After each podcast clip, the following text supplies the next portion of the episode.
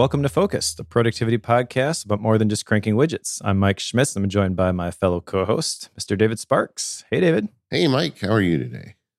I'm doing great. And I am very excited to be joined by Joey Cofone. Welcome to the Focused podcast, Joey. Mike, thanks, man. David, nice to meet you, see you, hang with you. Mike, um, I'm already super enthused and I'm a little uh, rough around the edges, and we're going to probably talk about why, which I'm excited to get into. yeah.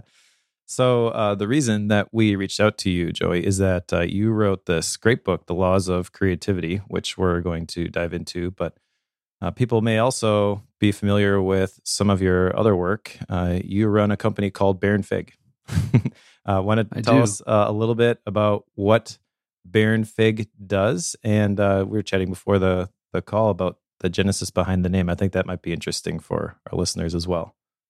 Yeah, happy to happy to dive in there. So I founded Baron Fig, company that makes tools to help you do your best thinking, way back in 2013. And uh, it came from an interesting experience I noticed in design school where my fellow designers used two tools, a laptop and a notebook. The laptops were all the same, MacBooks, and the notebooks were all different, different sizes and brands. And so I wanted to explore that, and I did. I pretty much dropped everything I was doing and for five months explored uh, how to make the best notebook, put it on Kickstarter uh, way back when Kickstarter was uh, pretty new, actually. And we were looking for, I think it was 15 grand, but we did 168. And we thought, wow, we've got a company here. And so we launched it the, the following year and now we have over 75 products shipped to 95 countries. And um, it's been just about 10 years that I've been doing it. So a lot has certainly changed. Now, you asked about the name Baron Fig and uh, mm-hmm. before the show, and I answered that the the wanting to know is is perhaps more interesting than the knowing. We used to have it on our website, and we found that people enjoyed the mystery more than the the answer, but the answer, which is such as such as human nature. But the answer is uh, Baron Fig was built on discipline and impulse, and we essentially used Apollo and Dionysus as the the models. And so Baron is a derivative of the word soldier, which relates to Apollo and discipline, and then Fig is a symbol of Dionysus. Slap it together, Baron Fig, and here we are. And that is the perfect introduction to the topic of creativity, which we're going to talk about today. yeah. And as an owner of multiple Confidant notebooks, I, uh, I'm really happy to have you on the show and, and talk to the guy who put this thing together that I use all the time. Wow. Well, thank you. I appreciate it. I'm excited to hear what you guys have to say, especially since you you actually read the book, which you know I appreciate and I'm impressed by. Yeah. So the book is called The Laws of Creativity. You can get it now. Um, it's uh, it's a big book. Uh, what is it? About 436 pages, but hmm. it moves really fast. You know. Uh, thank you, Joey, for sending me the copy, and I read it over a course of like three days. It didn't take long at all because it's very good. Um, it's about creativity, of course, and and and you have laws of creativity you break it down and but you also have nice stories you've told uh, clearly you've thought a lot about this stuff over the course of your life and and uh, maybe we should start there. Let's tell us about you and creativity. Yeah there was there was a pivotal moment in my life when i was seven that changed everything for me and i guess we all have that moment that you can look back and say and, and this is why i do what i do. For me I was seven years old. I walked into first grade, and the teacher handed us a worksheet. We're probably all familiar with that scenario. You sit down, color it, cut it out, put it on the board, and uh, you're good to go, and it's up for the week.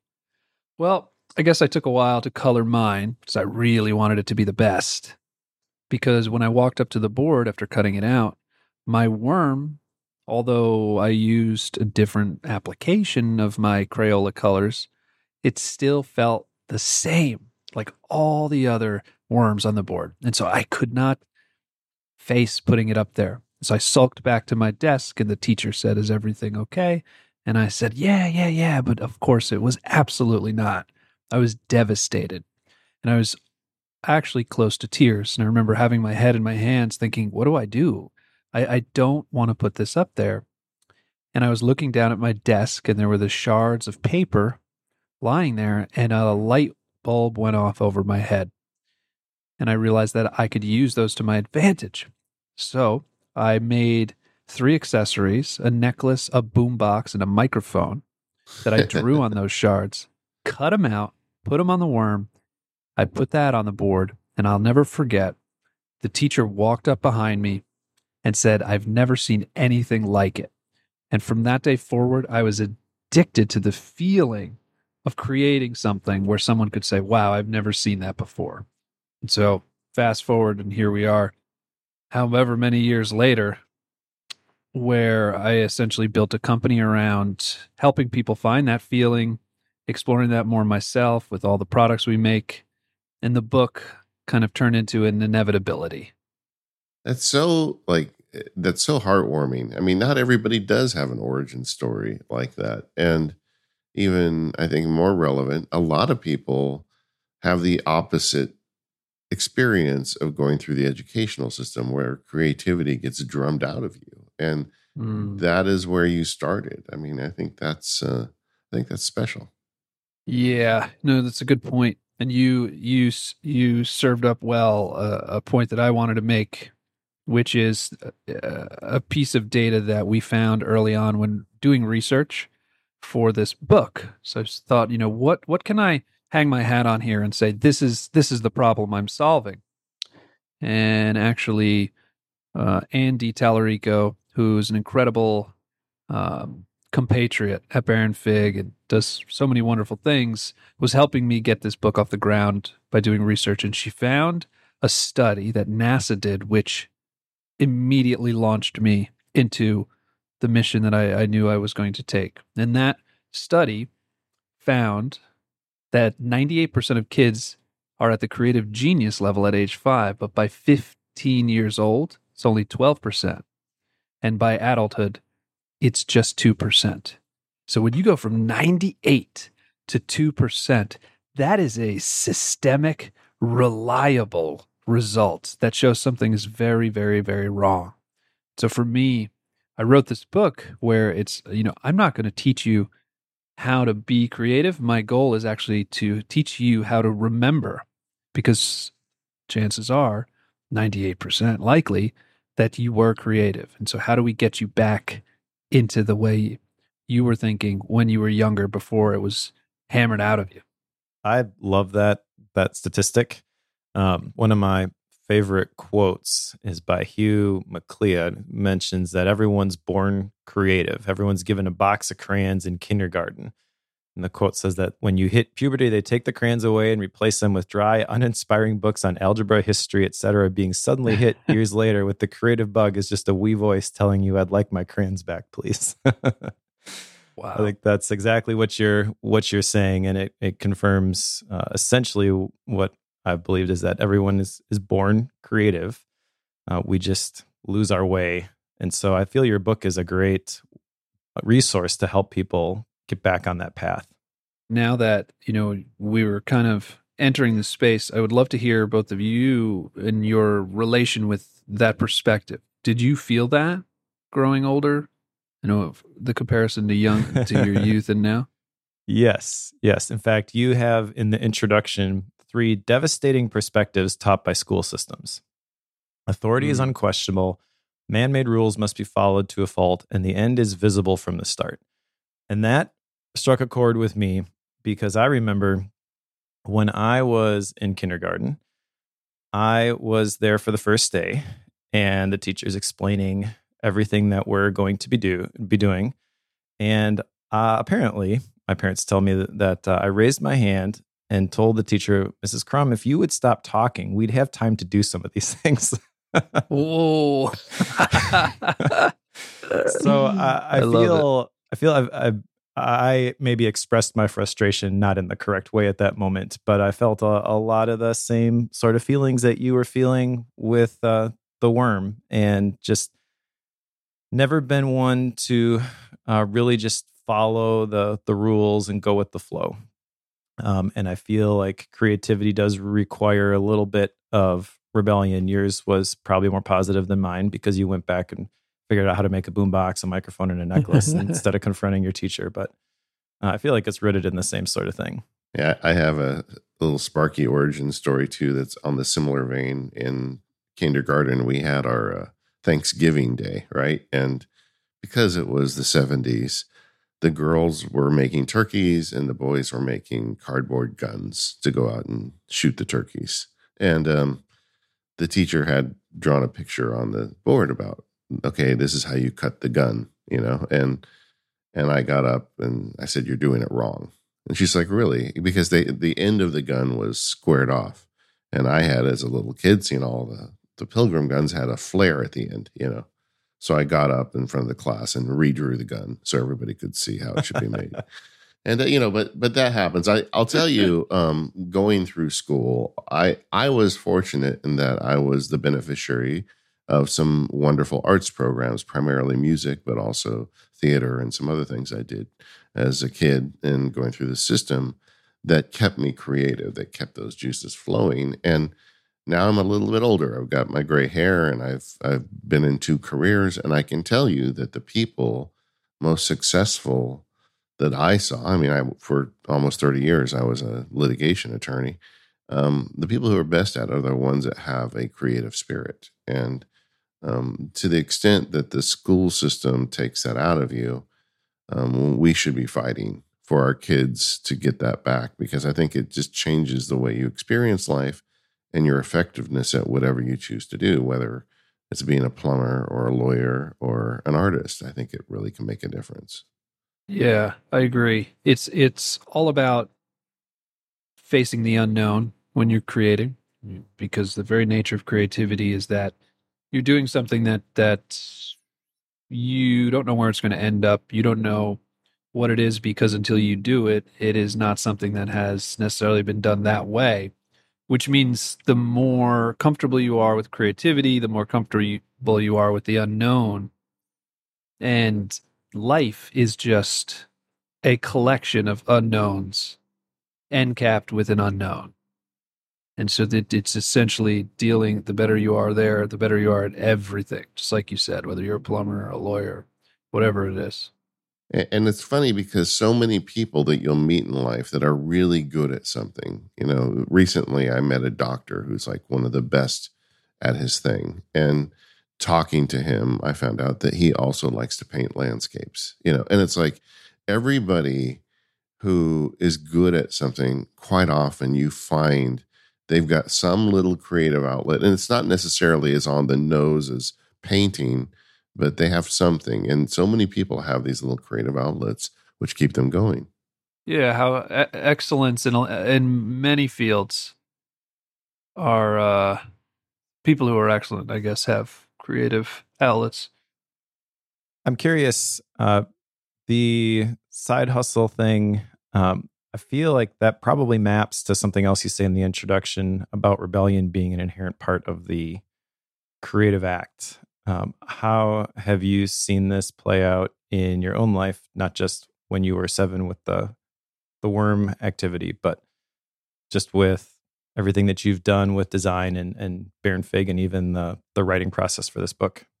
Yeah, Re- rebellion is inherent in uh, almost every level of of creativity, uh, starting with the decision to express yourself at all so I define creativity as the practice of ideas, and the manifestation of creativity is self expression. It's that easy. And when you are comfortable developing your ideas and you're comfortable expressing yourself, you know, as we said, you tend to excel because you will say and do and ask things that may or may not work. But when you do those things, you learn. So uh, the first step in rebellion and understanding that type of rebellion is is through weirdness, which is why chapter one is be weird. I love this one. This, thank you. I appreciate it. I, I, I agonized over chapter one, and I, I probably will continue to for a long time. But the point I, I wanted to make there, and I do make hopefully, is that there's a curious thing that we human beings do. Let's just think about our daily life as a bubble. Okay. We live inside our bubble and, you know, maybe it's 10 square miles, maybe it's 30, and it involves the people you see every day, the places you go, and where you spend 99% of your time. Within that bubble, we want people to fit in and we want to fit in. And that manifests very simply. I don't even have to prove it because it manifests when maybe in high school we said, "Oh, there's the weird kid," or at the office, you know, someone will say, "Hey, welcome, welcome to your new job." You know, that person over there is a little weird, you know, but you could have lunch with us. And what what we're doing is we're banging people into conformity, and the few brave souls who decide to express themselves become pariahs in our bubble. And it's I don't even think um, it's debatable. It's just how the average uh, person, the average group of people, I should say, kind of operates. But here's where it gets interesting is that the people that we admire, maybe even worship, those that are outside of our bubble are exceptionally weird.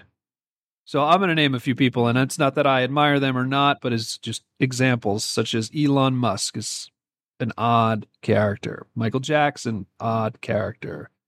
Uh, Martha Stewart, it's quite odd. But they are all incredibly successful and effective because they accept, they've accepted that this is who they are and that they let that out. And when you do that, it becomes quite powerful because you are unlike anyone else. And so that is the first act of rebellion necessary to being creative is to accepting yourself. And and I know it does sound a little hokey. You know, all right, Joey, like is this a practical book or is this uh you know like some sort of uh woo woo type of thing? But everything that follows is enabled by simply saying, I am who I am. Absolutely. I don't think it's, I don't think you could start it anywhere else, to be honest. because in the first real section of the book, you talk about the laws of mindset. And you have this analogy that creativity is a piece of software. And to run it, you need the correct operating system. Or said a different way, you need the right perspective. And this is the perspective change that needs to happen. It had to happen for me. And I think it needs to happen for anybody else who aspires to be creative. In fact, uh, when I when I describe myself online now, I use the term reluctant creative because I never really wanted to be creative, but eventually something had to come out of me and I had to mm-hmm. be okay with putting something out there and taking a stand on something, even if people didn't like it. Uh, I'm a recovering people pleaser. That was really, really hard for me for the mm. first several years, but you do get to the point where you just own your weirdness. and it's very freeing. Absolutely. Well, think you know there if there are listeners out there who maybe they're they're thinking, all right, I'm about to turn this off, or this isn't for me, or this is abstract and and we're not getting aware. I do want to I want to bring this into the the the mathematical. And my wife always says, "Don't do the math. Don't do the math. Avoid the numbers because I am not, you know, a math whiz by any stretch, but screw it. Let's let's simply try this." So, right now, when you are not attempting to be the person that you are, you're one in eight billion. Okay, one in eight billion people on Earth. Let's say we take just three of your interests and we put them together and we limit the you know the quantity to a thousand each. So if I've got a book and a movie and a TV show, and there are way more than a thousand, but for math's sake, we'll limit it. Those combinations equal a billion which means instantly when you put those three things into whatever you create or however you express yourself, you go from one in eight billion to one in eight.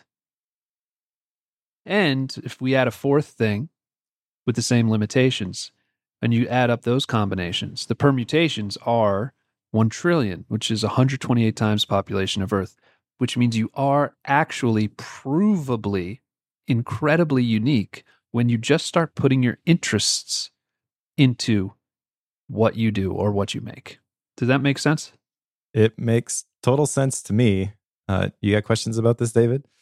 No, I, I think it's uh, it's great, and uh, and it's something that people tend to forget. I think um, you know the idea that you are a unique specimen. You either believe it or you don't, but it's so Mhm. limiting if you don't. You know, it really changes your Yeah. life experience. So I'm going to put you on the spot here, Joey, and we can edit this out if if you're not ready for this. But I literally just went through an exercise uh, of this in a online uh, writing course that I was taking, and they were t- uh, telling people to uh, figure out what your your niche is and what are the the three things, the intersection of the things that you want to be known for. So for me, what I landed on was intentional technology use, reluctant creativity, and faith based productivity. And using those three things, like I'm probably the only person or a very small sample size that uh, that overlaps those three things. Have you Yeah. identified what those things are for you, though? I don't think I've done it in that way. I focus mainly mainly on creativity, but let's just do it. Let's. I'm Okay. gonna wing it because why not? uh, I'm gonna say practical creativity is in a sense every chapter. There's 39 laws in this book, and in every chapter, I add a practical section where I try to bring it down from the sky to the ground in a way that you can either mathematically prove it or test it uh, pragmatically. So let's say practical creativity. Then I want to say something like human design or accessible design, where I, I'm not the designer who is obsessed about the tiny little shapes on the the ligatures of, of this typeface. And that's not that's not me. My message is how do things come together to deliver a message that matters. So I'll say accessible design. And then the third one, which I'm only I'm only just now playing with, which is essentially something like playful humor. I think there's some there's some amount of like silliness, and I think it it does relate to maintaining a bit of a childhood outlook. And I'm not. I mentioned this at the top of the show. I'm not. I'm rough around the edges today because I usually go to bed at 8:30 at night, and we went to bed at midnight last night because we launched the book. We had a little event here in New York City, so you guys got the mellow Joey. But I think normally I'm off the wall and a little bit of uh, a doofus in a way in which I just kind of enjoy letting it out and seeing where it goes. So I would say those three three things: practical creativity, accessible design, playful humor. I love it. This episode of Focused is brought to you by Indeed. Rapid growth for your business doesn't have to come with growing pains. When you have ambitious hiring goals, you need a partner to help you get there. You need Indeed. Indeed is a hiring partner where you can attract, interview, and hire all in one place. Don't spend hours on multiple job sites looking for candidates with the right skills when you can do it all with Indeed. Find top talent fast with Indeed's suite of powerful hiring tools like Indeed's Instant Match, assessments, and virtual interviews. If you hate waiting, Indeed's US data shows over 80% of Indeed employers find quality candidates whose resume on Indeed matches their job description the moment they sponsor a job. And hiring all in one place is made so easy with features like virtual interviews, which really save you time. You can message, schedule, and interview top talent all in one place. So join more than 3 million businesses worldwide using Indeed to hire great talent fast. Indeed knows when you're growing your own business, you have to make every dollar count. That's why when you sponsor a job, you only pay for the quality applications from resumes in their database matching your job description. So visit indeed.com slash focused, F O C U S E D, to start hiring now. Just go to I N D E E D dot com slash focused. Indeed.com slash focused. Terms and conditions apply. Cost per application pricing not available for everyone. Need to hire? You need Indeed. Our thanks to Indeed for their support of this show and all of Relay FM. Joey, one of the things I like about the book is you really like the way you get the information across. This this is an information dense book. You know, you think creativity, well, you know, he's going to tell you to make time to do something creative, but you get into the science of it, you get into kind of the inspiration for it, but also the practicality of how to become more creative. Because, uh, as you were saying earlier, I think all of us have this in us, but we're not sure how to connect the the dots, you know, or the synapses in the brain. And you do such a good job of that. But you also go the next level with each rule. You've got stories and you've got a summary in each section too. Um, I haven't seen many books that do that, where they summarize it for you right in the chapter. Um, tell us a little bit about the process of putting this book together and how you came up with these innovations. First, I started by taking notes, uh, what ended up being across 10 years, where anytime, you know, I told my business partner at the time back in the day, I'm like, man, I got to write this book about creativity. And he was like, all right, dude, just take notes and, you know, maybe one day it'll, it'll come together. And that's what I did. So when, when the pandemic hit, like so many people, we got to do got around to those things that uh, we said we were going to do for a while, and for me, it was the book. And I whipped up a table of contents within a day, within a couple hours actually, from the notes. And the table of contents is largely what I use to to as like my guiding light, my map to make this book.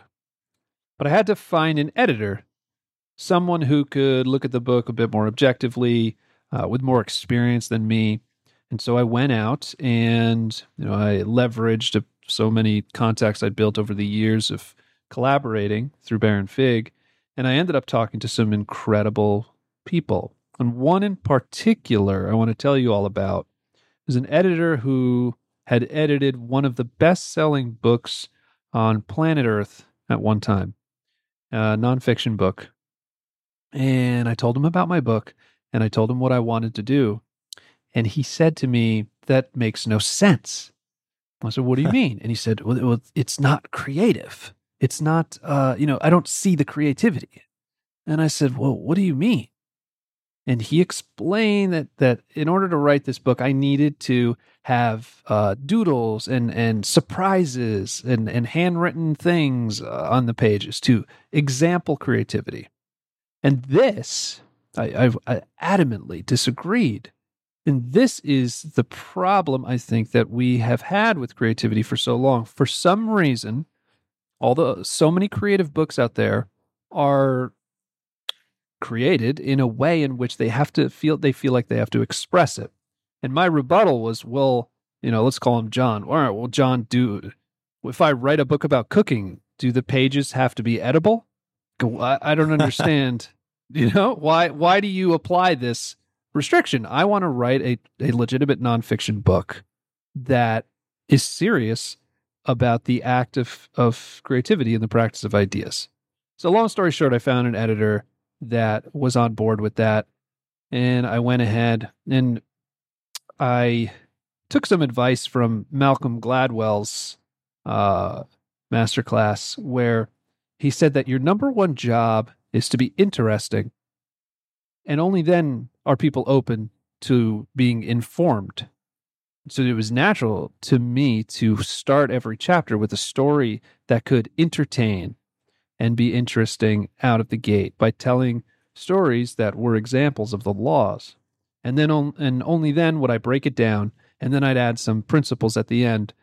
And I did add summaries, uh, which I appreciated because I think the way the way I wrote this book is it's it's kind of like it could be looked at as a reference or a dictionary of creativity.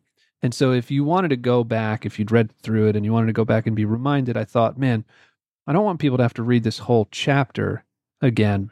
And so I put in these summaries where they were in my mind really simple reminders of what you learned so that you could use this as a reference if you needed to get your ideas going. And that's how it, it all came together.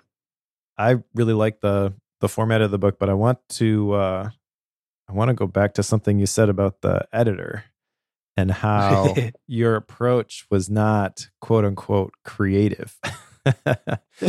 um, because I think this is this is something that I've struggled with. Uh, I play guitar and sing on the worship team at my church. And one of my favorite things to do in college was to write songs. And I quickly got discouraged because I would write something and then I would be listening to the radio and I would hear the chord progression or the melody line, and I'd get upset because oh, I just ripped it off from somebody else. I can't come up with anything original. I guess I'm just not creative. Hmm. So fast forward uh, a, a bunch of years, I'm reading a whole bunch of books, and I stumble on "Steal Like an Artist" by Austin Kleon, and essentially he says that when you create something, it's the result of the dots that you've collected. If you want to change what you are creating, you need to change what you are collecting. And I like that you talk about that a lot in this book, the the connecting of ideas. I think that maybe is law number three, thinking or the chapter three, thinking combinations. Yep. So from that moment forward, I basically got the realization that creativity is not this flash of inspiration. It is a formula. It is a science. And I feel that uh, your book does a great job. I mean, there's there's a bunch of laws here, right? It's not just follow all of these steps and then you will get get the the result. But I feel you do a real good job of speaking to the individual points that people are going to encounter in their creative journey uh, with little nudges to keep them on the the right track measuring against yourself having fun you know you mentioned the playful humor uh, idea in the last section uh, I, I feel like really what people need to do if they want to create anything and your story of how you came about this the, with this book is is kind of similar i feel uh, is just keep going and trust the process Yeah. uh, if you do the right things, kind of the the result will take care of itself. Is is that fair? It is fair. It is so fair, and all all of what you're saying is so well said. Creativity is is misunderstood. It's it's a fact at this point um, for many reasons. When I was writing the book, people said to me, "You know, oh, are you going to teach us the magic?" And I would always say, "No, it's not magic. It's, I'm not going to teach you magic. It's actually just like to me, it's uh, playing basketball or practicing law or being an architect. There's principles and a process, and when you do it, you get the result that you're generally looking for. And so, the word creativity itself is a misnomer. Unfortunately, uh, it's leading people in the wrong direction because creativity is not about creating; it is about connecting.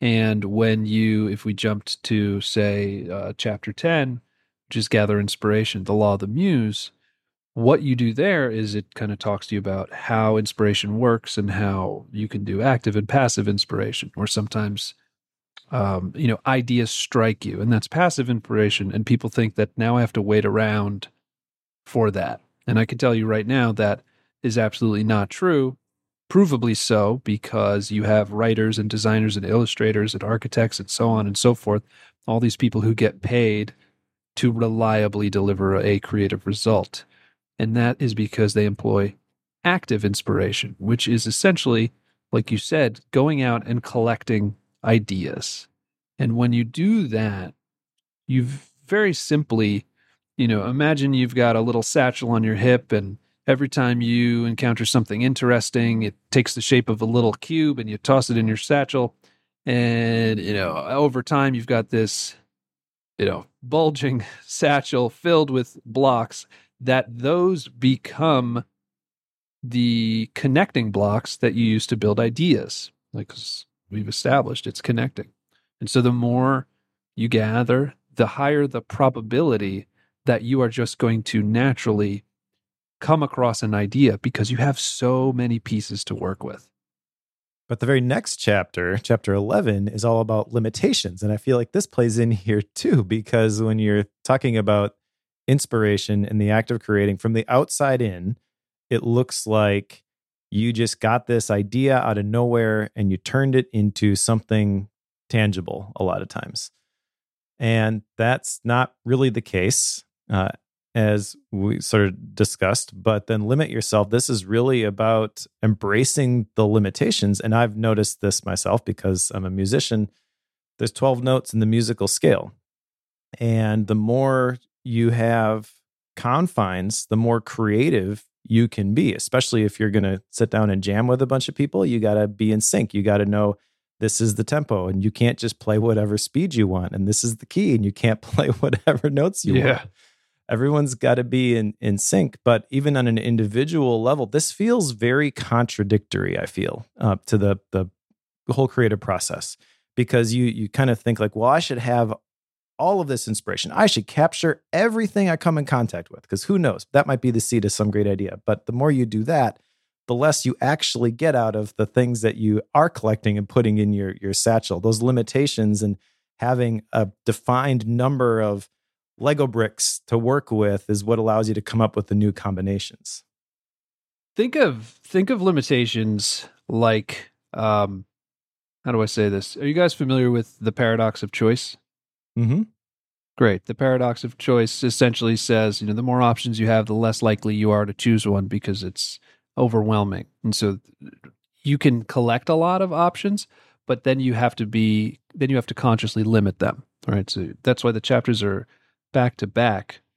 Imagine I dropped you in a field. Uh, and you know, I'm a city boy, but let's, you know, I'm going to throw out 300 acres. I, I think it's big in the middle of this 300 acre field with a, it's all fenced in and there's a gate. There's one gate and i say go find the gate. You're going to probably look around and be like well what direction do i go? And Yeah. i'm going to say good luck. You, you have a lot of options. Clearly you have 360 degrees of options. But if i drop you in that same field but on there's a road now across the field and i drop you at the, the beginning of the road and i say find the end of this road. There's only one direction to go. And that is the power of limitations is that you when you build the limitations for yourself there tends to naturally be only one direction to go next. So by limiting yourself repeatedly, you can let the process and you mentioned trust the process. You can let that process guide you. And there is trust that you have to do and it doesn't guarantee you're going to get somewhere incredible, but it does guarantee you'll get somewhere, which then can help you get somewhere else, and so on and so forth. And that's important because you don't need to have the final destination in mind. You just need to know which direction No. the path is going. Absolutely. I think that is one of the big challenges for people is the lack of certainty, you know, kind of getting back to that loss of creativity from the beginning is um, it's difficult when you get on these journeys and you don't know where you're going to end up. That's hard. Think of it this way. This is my favorite way to, to, to, to simply lay it out for people who are listening and a little bit confused. There are eh, thousands of cities on planet Earth. Okay. And chances are we have not been to, to more than like 1%. So there's 99% that we have never been there. They're relatively a complete mystery. Yet, if I said, you know, hey, uh, have you guys been to Berlin by any chance? have not. No, I have not either. Okay, great. Me neither. So let's use Berlin. I've, none of us really know what it's like at all. Maybe we Google it. But if I said, guys, we're going to Berlin, all three of us would know exactly how to get there. We'd know that we have to take uh, a cab or our car to the airport. Would we get in a plane and then we'd go and we'd land there and we'd follow signs and more roads and trains and buses and cabs and whatever it is to get us to Berlin.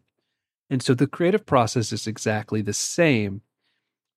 The signs and the signposts and how you get there are completely reliable and parsable, even if you don't know what you're going to find at the end. Hmm. I like that analogy. Let me push back on it a little bit. Do you think you need to ha- always have the the destination in mind, or is it enough to know I gotta? Get, I'm in a small town in Wisconsin, so I have to drive to Milwaukee to get onto the the plane. And once I get to Milwaukee, I'll find out you know the next destination. Uh, I feel like that has been more accurate Yeah. of, of my my journey because uh, when I I started out, I had an idea. I want to be a creator. I want to write a book, and Mm. I did self publish a a book. Um, but the thing that I landed on for me is the the podcasts and the the webinars and the video courses, and it it's related. It's kind of the adjacent possible, right? So the the actual process of writing is what allowed me to see those possibilities. But along the way, I discovered where I thought I was going isn't actually where I really wanted to go. Yeah, I think there's a macro and a micro effect of of this or a, a application of it, and it, there's the macro application where it's it's like our life journey is Mhm. you know we go from one thing to the next, and then we don't know the destination, we know the next step, and then there's the micro application within those steps in which we probably have a little bit of a better idea. Like you said, I wanted to write a song or I wanted to write a book, and so it does apply as far as you know do we always need a city? Absolutely not. Sometimes it's we just need to point ourselves in a direction and just by making that choice we've already limited ourselves we've already made decisions which is you know a type of action to then help us eventually get to where we you know we are going. And, and, you know, the way that really resonated with me is just the idea that part of the creative journey is to not necessarily know how things are going to end up.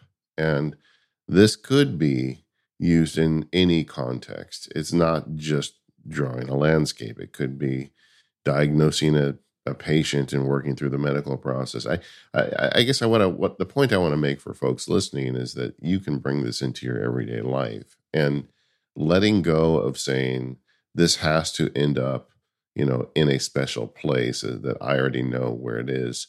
You're really you're quashing that creative spirit that could make whatever you're doing better. And just consider that. Yeah, well said. We, I think, mentioned early on about how, you know, school uh, teaches us to see the end from the beginning. And, you know, very practically speaking, when you, when we're given a book to read and told to write a summary in three pages, or we're given geometry problems and told to outline the seven proofs we are handed the end before we've ever started. And we get that our whole childhood. And then uh, very often we get that when we enter the adult world and have assignments given us to us by managers or bosses. And so for most of our life, we are handed the finish line before uh, we even begin. And that does a disservice to us when we want to go and actually create something in which you know the the the finish line can only be uncovered by digging. And digging means starting without knowing. Yeah. And and just the whole idea of being willing to stray off the path. That really came to me throughout this mm. whole book when you look at all of these rules. The idea of creativity being a process where you can take side routes. And we can all do that in our everyday lives, in our careers, in our relationships. You know, if we keep our head down and don't notice those little side routes, we may miss out on some of the, the best things we can do in our lives. And the the first step of that is being creative enough to be willing to to take a step. So, one other uh, follow up question to that, then, Joey, is this process of writing the book. Uh, I'm curious, what changed in terms of your vision for what this thing was going to be? When you first had the idea, I'm going to write this book, you had something in your mind. How is what you actually shipped different from that initial picture? The book is three parts. It's um, part one is I have to remind myself foundation, and part two is process, and part three is excellence. And so that's the how to think creatively, the creative process, and then how to rise above the rest. When I first started, even though I had all these notes and these laws, I imagined that what I was teaching, what I understood originally as my goal was to teach the creative process. Before I really wrote anything, I had a had a couple dozen interviews with particularly people who consider themselves quote unquote non-creative, so that don't work in a creative profession. And I discovered that the NASA fact held true that they they they were equipped uh, and they had done it, and that they actually understood the process more than they realized. But the problem that I encountered across the board unanimously was their thinking about it and their approach to how to begin creating. You know, so the the ideas that we shared earlier about being weird, you know, and all the hesitations that I that I uncovered from people and you know what it would mean to truly disrupt and the the misunderstanding of what creativity actually is. And so to answer your question, part 1 the foundation how to think creatively was not in the original plan, but it became a critical necessity because I had to set the stage for the process that I wanted to teach. Because I am an, I, you know, I run a company. I am a designer. I'm an action-oriented individual. You know, I like to be productive, and so for me, the jumping into the process was just just the natural step. And I had to be reminded that there were all these perspectives that needed to be in place beforehand and that was that was really cool to witness. I'm grateful that I realized it, and I really, really love those first seven chapters because I think they, even if you read the book and stopped there, I think if you employ some of the thinking that it it teaches, you can have a more fulfilling life like right away. This episode of the Focused Podcast is brought to you by ExpressVPN. Go to expressvpn.com slash focused for high speed, secure, and anonymous VPN services, and you get an extra three months for free. You've probably heard by now that you should be using a VPN when you connect to the internet, but adding an extra step to anything you do every day can just sound like a hassle. Well, if you knew how easy it is to protect your connection with ExpressVPN, you'd be doing it already. ExpressVPN is the easiest way to browse safely, securely, and just better. Now, you may not know this, but a lot of places where you connect to the internet, like your cable company, collect the data. They want to know where you're going, and that gives them marketing data that they can use or sell. I don't like that. But that's where a VPN service comes in. With a VPN service, you connect directly to the VPN and then they go out to the internet for you. That intermediary step in the middle there is what prevents companies like your cable company from collecting data on you. And I kind of dig that. Now, ExpressVPN gets rid of all those things you hate about VPNs. It's a VPN done right. First of all, it's blazing fast. Lots of other VPNs slow your connection to the point where it's not even worth it to connect. But ExpressVPN doesn't lag or buffer. You can stream in HD with no issues. And using it couldn't be easier. Just open the ExpressVPN app, click one button, and enjoy instant protection across all your devices. The fact is, once you connect to ExpressVPN, you don't even realize you have it on, but your connection is secure, your data is encrypted, and you can spoof your location so you can have access to the content available outside your region. No wonder it's been called the best VPN by CNET. Right now, go to expressvpn.com slash focused and you can get an extra three months of ExpressVPN for free. That's E-X-P-R-E-S-S-V-P-N dot com slash to get those three extra months for free of ExpressVPN. Our thanks to ExpressVPN at expressvpn.com slash focused once again for their support of the Focused podcast and all of Relay FM. Joey, there's a lot of rules in here. Some of them I feel like I felt like were pretty intuitive and some of them were not. I feel like you probably had the same experience. Where is this stuff hard for you and and what are the laws that you have trouble remembering? Yeah. Uh, I was at an interview and someone said, "What what law do you suck at?" And I said, "Well, none of them, uh, because I wrote the book." And then the interviewer said, uh, "You're clearly pretty good at the law of a- arrogance."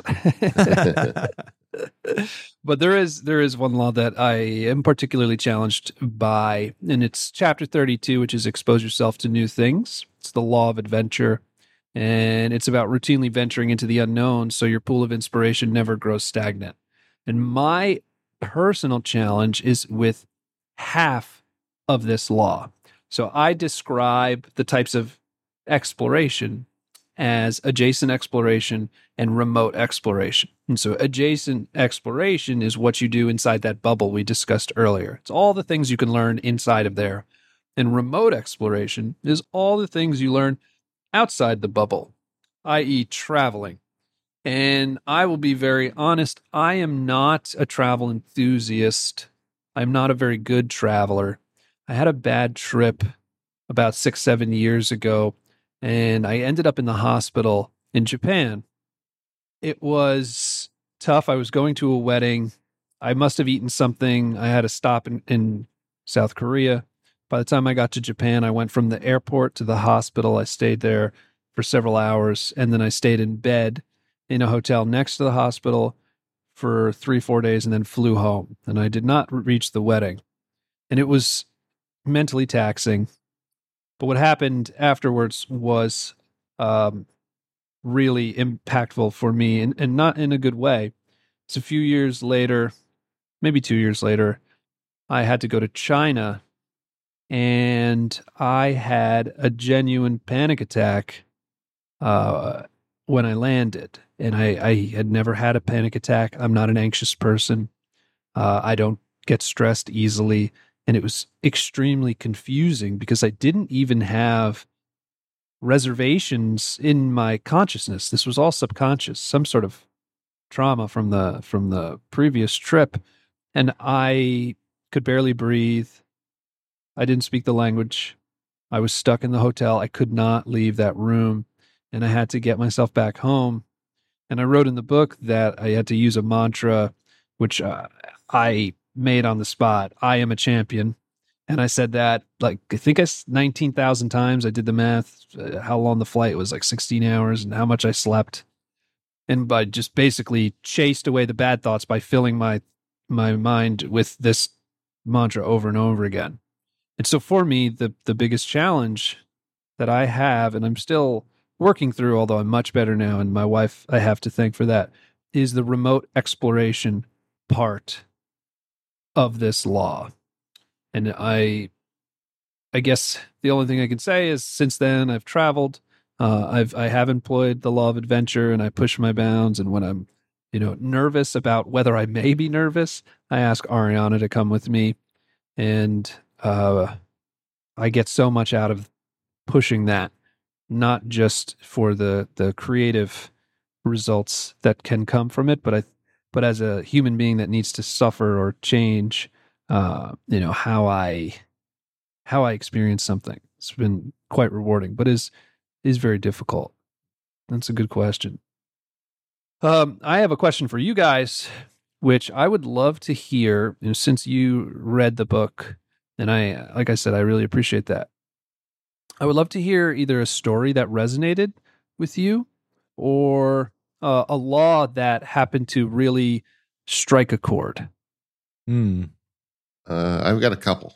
I've got a couple actually. Uh, great book, by the way. I don't know if I've said that yet, but this is the the thing I like about this book is that it isn't whimsical. You know what I mean? So many of these books about creativity, like you were talking about with your the the editor, this is boots on the ground advice that you can use to become more creative. It you know it's not flowery, but it's it's well told. But anyway, so uh, two things in here that resonated with me. Section seventeen, create for yourself. I think that is something that's easy to lose track of, and myself included. Right? I really my best stuff is the stuff that I make to scratch my own itch. And you've got a story in there about Emily Dickinson and um, uh, and I always try to remember that, and sometimes I forget it. Right? Um, I I am at a point. I'm successful enough with what I do that I hear from a lot of people things they want, and it's really natural for me to want to make what they want. But the best stuff I make is the stuff that I think that I really want to see exist in a world, and uh, that is one that I've uh, that I needed to read. I've got a, a bunch of them. Uh, so first of all, I'll, I'll, this is a shallow one, but you mention in Law 31, Push Mental Endurance, you tell the story of Harry Houdini.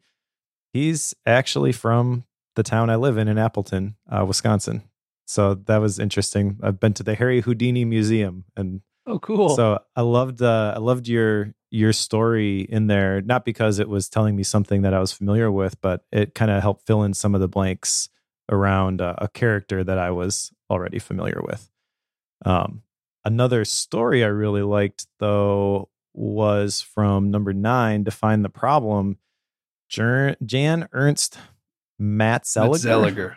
Yeah. Yeah. I'd never heard this story before, but this was fascinating. Um, Uh, you mind if I just retell it shortly? Oh, go for it. Okay. So Jan was born to a slave mom who had foot injuries. Shoes were really expensive and took a job at a shoe factory in Massachusetts, identified the bottleneck, which was this lasting process, which I had never heard of before. That's the attaching the top and the sole of the shoes together. So Jan invented a machine that could produce 14 times more shoes than a, a human and made shoes more affordable for someone like Jan's mom. So uh, I love the the spin you put on uh, not spin but the the perspective you put on this with the question at the end. Essentially what jan did is they refined the question from how do i make shoe production cheaper? to how do i make the lasting process faster?